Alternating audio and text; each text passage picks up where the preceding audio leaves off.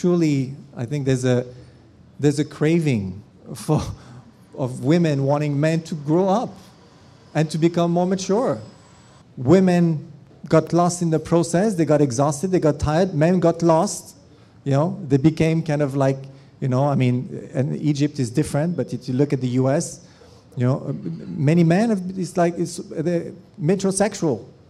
You know, everybody's become metrosexual because you can't really be a, a man anymore because if you're a man, you're being toxic. So there's also that concept of like, no, you, you know, if you connect to some of that need, for example, every now and then to fight. We, talk, we were talking about the, that innate desire for the guys, like just like you were kids or teenagers, to just to just fight. And and if we repress that, well, guess what? It's gonna come through at some point. With your wife, with your colleagues, in your body, it's going to be cancer. It's going to be chronic illness. Right? You're going to snap at somebody. Look in the U.S. You're going to, you know, people these mass shootings that we were talking about earlier. All of that, I think, is the result of that not being like that blurriness in like what what am I, right? Bigger. Yeah, I just have one thing to add. Uh, I mean, thank you for that. Um, bringing it to light, like to, to, for me to uh, sit and reflect on what it means, you know, this, this overlap between the wife and the mother. Um, I don't know about the rest of the women here, but it created some friction in me, I have to say. Like this feeling of like, no, you know? like, so, so the thing is, like, I think what, uh, why it created that within me is because it feels like sometimes you're stuck in that role. And, and what, uh, Pierre, you were saying, like, one of the things that most men have difficulty with is being seen. And I think just generally human beings, one of the things that we find to be the most profound is when you're actually really witnessed, you know, by someone else, like to like to really be who you are. And it's so easy to get stuck in roles, you know, and the mother role is just such a dangerous one. It's just so it sticks, you know. And and when that happens, I see it. I see it in myself and I see it all around me, like how we get so stuck in that that we we don't know how to be ourselves anymore you know we don't know how to show people the other aspects of who we are you know and so really like to to allow people to just be the fullness of who they are by uh, just uh, just the fluidity of that you know like yes you can be maternal of course. Everyone is a, you're maternal to the animals that you have in your household for example and to everything else you know.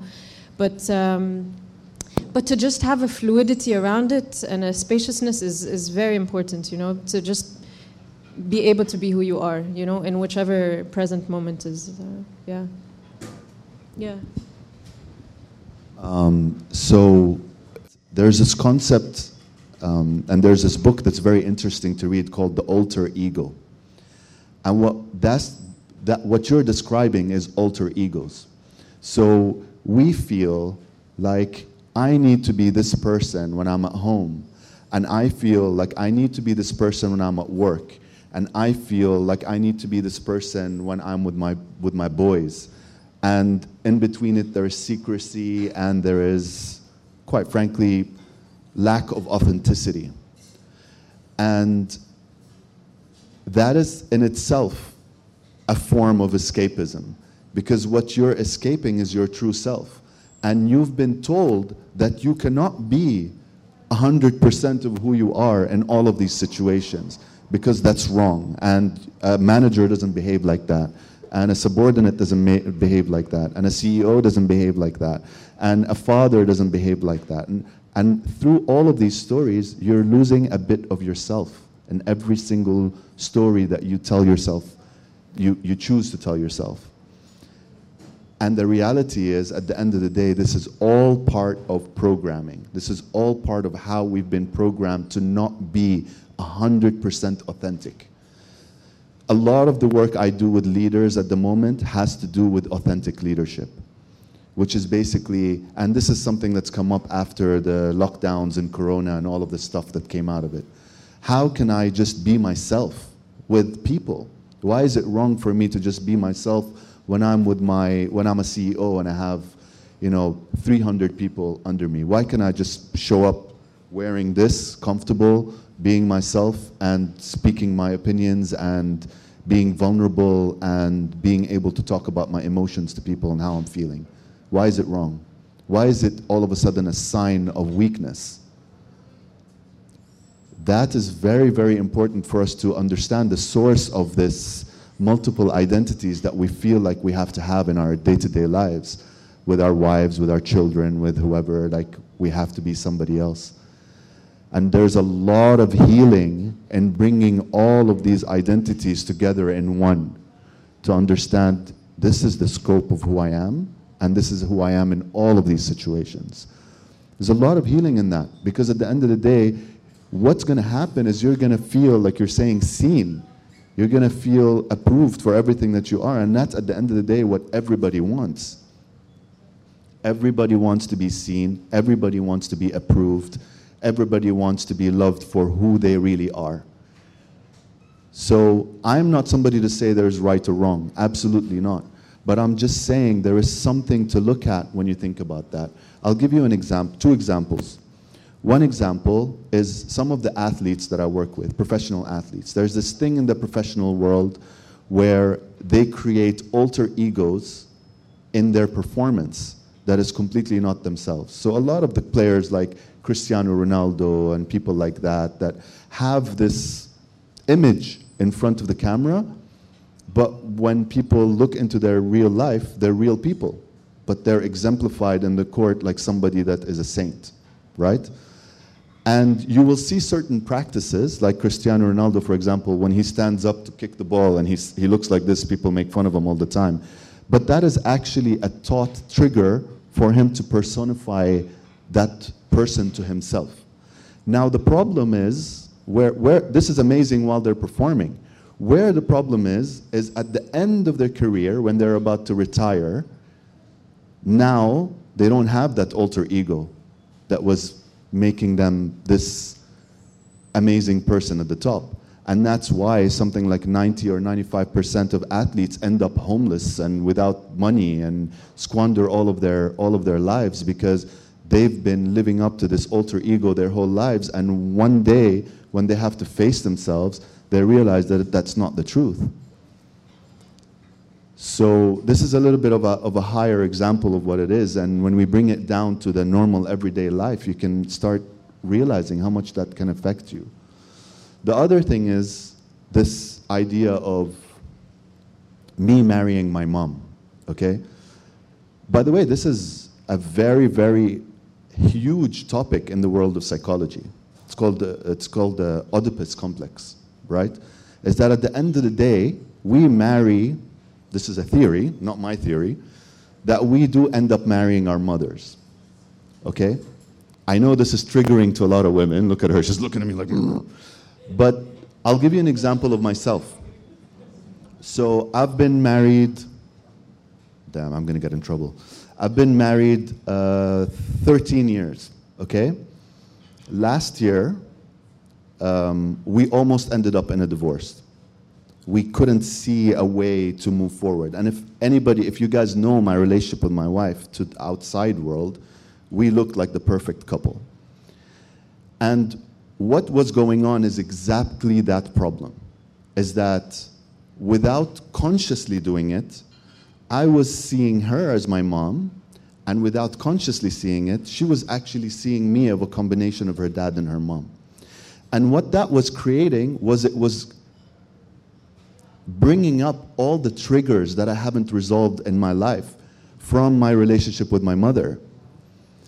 And that relationship of her, the unconscious relationship of her being that person, was bringing up all of these triggers that was putting me in this vicious cycle that I was telling you about that I couldn't get out of.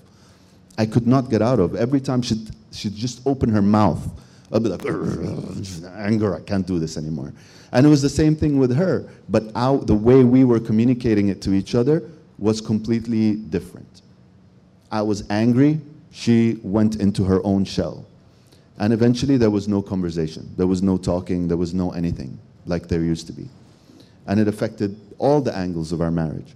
So, do I think that that is a profound way to look at your marriage? Yes, I do, because there is reason to believe that what we do when we develop relationships and when we develop any relationships, friendships, marriages, whatever it is, best friends, we are always projecting something from inside. And we're and if you look at it as that kind of relationship, these triggers become an opportunity for you to work on something in yourself. And so if my wife says something that makes me really angry, it's an opportunity for me to take this, or my kids, or anything. It's an opportunity for me to take this unconscious reaction and bring it into my consciousness and think, why is this triggering me? And eventually, if it's your wife or if it's your kids or if it's whatever, you will find the connection to what's happened with your mom or how you've been taught to parent, how you've been taught to have a relationship. Because at the end of the day, this term that we talk about that is intergenerational trauma, that's what it is. It is stories that are being carried on generation upon generation upon generation upon generation. Addictions, abuse, all of these things are carried on. And if you're very honest with yourself, you look at your you look at your relationship with your father, and you will be probably exemplifying what your father was. And if you ask your father, he will probably be exemplifying what his father did, and his father did, and his father did. And this is carried on until somebody someday sits in a place like this and decides, I'm going to make a difference. I'm going to consciously heal. I'm going to consciously be better right? And then eventually you can start using these little things, these little triggers to understand how this is the beginning of the journey. How can I, how can I change this within me? How can I choose to be the person I want to be rather than be the person that I've been programmed to be, that's acting unconsciously and subconsciously? Thanks. So, so let, let, let me just add very briefly to that and, and then give you the mic for any man here was like, no, it's okay, it's not me. We're thinking again? Unless you've been doing this work consciously, right, and working and exploring, I'm telling you, that's the case for everybody. Every man has a responsibility and a duty to take a step back and to look at his relationships, right, especially with his partner, right? And how often, the question is not, are you projecting stuff on your wife. The question is, how often are you doing it? This is the question, right? How much of your mother are you projecting on your wife? And the next question is really okay, once I become aware of this, understanding that this is not hers to heal, this is yours. This is your, I was gonna say, right, uh, this is your shit. Own it. Own it, heal it. This is not for her to do the work. This is for you to say, okay, I'm aware of it. Now that I'm aware of it, where is the space where I can work on that? And I resonate with Arsalan in terms of, you know, a few years ago, same thing. Divorce was on the table because my wife had done the work. She saw these patterns. That was escaping me. I was like, I don't what is she talking about? No, I'm not projecting my mom's problems on her. Oh, yeah, no, actually, I am, right? And she gave me an ultimatum. That was the best gift she gave me. She was like, hey, I'm tired of it. I love myself and I love you enough that I'm done taking it. So either you get better, either you heal it, or we're done. Because we cannot continue here, right, repeating these unhealthy patterns, both for ourselves and also because guess what? This is what we're teaching our kids. And our kids are seeing us do that, and that's not okay. And so for me, there was a sense of like, this is my duty as a, as a husband, this is also my duty as a father to be able to model that and say, you know what, I'm, I'm going to work on myself and I'm going to become better. And if at some point, because, you know, I used to be yelled at as a kid and blah, blah, and, and so he was like, you know, this is how you teach respect, you know. And so I found myself, like many years ago, hovering over my six-year-old daughter and yelling at her. And I've like there's so much pain and guilt associated to it, right? And at some point, I had to find myself in a group where I was, I like, it was almost a confession to say this, I don't know, why am I doing this? I'm not okay with this. And I had to take an oath to myself to, and, and to my daughter. I, I told her I will, I will never let my kids go to bed afraid again. That's not okay. But I needed that space to be able to be honest. And that ultimatum was what I needed. to say this is when it stops. And this is when I, it was time for me to start breaking that intergenerational cycle of like unhealthy patterns. Because my dad used to get yelled at, and his dad used to get yelled at, like generations of men in my family getting yelled at, right? Because this is how you teach respect. This is not how you teach respect. This is, this is how you create pain and repeat pain over decades, right? So, so how often does it happen, and where is the space where you're going to do the work? That's the question for the man here. Thank you, guys. Tamer, you wanted to add something to reflect on this? Well, um, I think the the main thing for uh, for emotions, um, and I think for for men, I I totally uh, can understand where the questions came from, and I think I have been this into this at some point, and um, for me was uh, a bit hard at some point to say how I feel, like saying I feel happy, I feel sad, I feel anxious, I feel uh, whatever I can say without my mind judging those feelings. Because that's automatically what happens with, uh, I, I don't say just men, it happens with everyone if they are not really taking responsibility for, for their own feelings and how they can really heal from. So I remember the first times I went to like kind of therapy and she asked me, How do you feel? It was really hard to say how I feel and what I said, what I think I feel. It's always your mind thinking how you feel, and you try to put like a very nice, you know, uh, words to explain this feeling, where there is not, nothing to explain. It's just a feeling. It's just sad. It's just happy, uh, angry, anxious, whatever it comes. But I think uh, that's for men more than women. That we have been into a society where if we have expressed our feelings at some point, you might be judged from your parents, from the people around you. So then you want to behave in a proper way. So you don't really, so you started you to judge those feelings. And after a while, I lost this. So feelings are feelings uh, without any judge in a way and they are valid for anyone. Like i might feel angry right now and maybe all the people in the room they don't know why i'm angry or they don't really get it. But for me it makes sense. It's valid. Um, i don't know if, if this make, might make sense uh, and it took me to be honest it took me a while to be able to really say it uh, without judging my feelings, without thinking before, like, can I say I'm sad? Can I say I'm anxious? Can I say, is this okay or, or, or not? The other thing is just the idea um, that I, I have been into it for, for a while. Um, um, the, I would say the wife versus mother. Um, I don't know if I can simplify it, but there is a very fine line between like a wife that she can hold the space for her husband to feel his own feelings and to be able to express his own feelings without judging that, without feeling or, or without freaking out that he is sad or he just wants to stay home today and not go to work or whatever and the fine line between um, taking his responsibility, like taking the responsibility for healing or for her to fix this.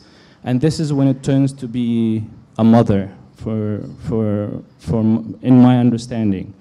So you still can, as a, as a man or a husband, you still can express your feelings at home to your, to your wife and she can really do uh, give you this space and sometimes it's not easy because also sometimes women would would be judgmental about those feelings. Would she wants to see this strong man who is providing, who's holding himself, who's not really, you know, uh, being emotional, and because that's also an image that it was there for decades, how men looks like. So I'm not trying to give men credits, but like this is exactly what we what we have. Um, so we have been taught. Yeah, we have been taught and learned uh, that this is the way that we provide and we keep our homes happening, like uh, have kids and raise them and so on. So we don't have a room to express our feelings and to feel that this is okay. And uh, I'm sure, like, even like, you know, going back home and my wife would tell me, yeah, yeah, it's okay, express your feelings. And I will be a bit like suspicious. Like, are you sure about that? Like, do you really want me to see? Yeah, it's a trap. Um, so, so that's, that's what I'm saying. Is, is, is it's just a fine line. Uh, like, and it happens with men too when they play the father or the mother for for the for their wives, where they take responsibility to fix what's going on with the other person, which is this is actually not helping him. You are taking this opportunity and responsibility for him to grow um, and be a man or be a, a grown-up man and and be partners rather than uh, um, a mother and a, and a father. Uh, yeah, that's it. Thank you. I've been divorced for 10 years and I was not able to get into a relationship again since. It was very, it's very difficult for me. And part of my healing journey I discovered that I exact I do that exactly. And no, I had a very strong father figure. He was like a larger than life kind of father, and which is beautiful to have as a daughter. But then it leaves you with something um, very damaging, actually. And no, you hold all men to a certain pedestal, and that pedestal is really not there, and it's very unfair. So this is something that I have done and I've realized that, I, that I've been doing. Um, and taban, now that I'm able to vocalize, it's, it feels like such a weight that's lifted off of me, and if I'm grateful for that. But I, I never allowed any man, be it a friend, um, a husband, uh, a brother, to actually feel anything because it scared me. Why did it scare me? It scared me because, okay, uh, I'm the one who's supposed to feel everything. Why are you feeling? You're supposed to be strong Again, back to the definition of strength, the, the, the, the really toxic strength where, well, you can be vulnerable and strong. That's, yani, it's not one or the other. But زي بالظبط exactly exactly how a man would hold his wife accountable to fixing him or taking care of him as a mother, a wife would actually do the same thing where she would hold him in a father figure, where she would require from him to be strong and um, not strong, like to to feel nothing all the time, because mere merely a man feeling anything for me was very scary, right?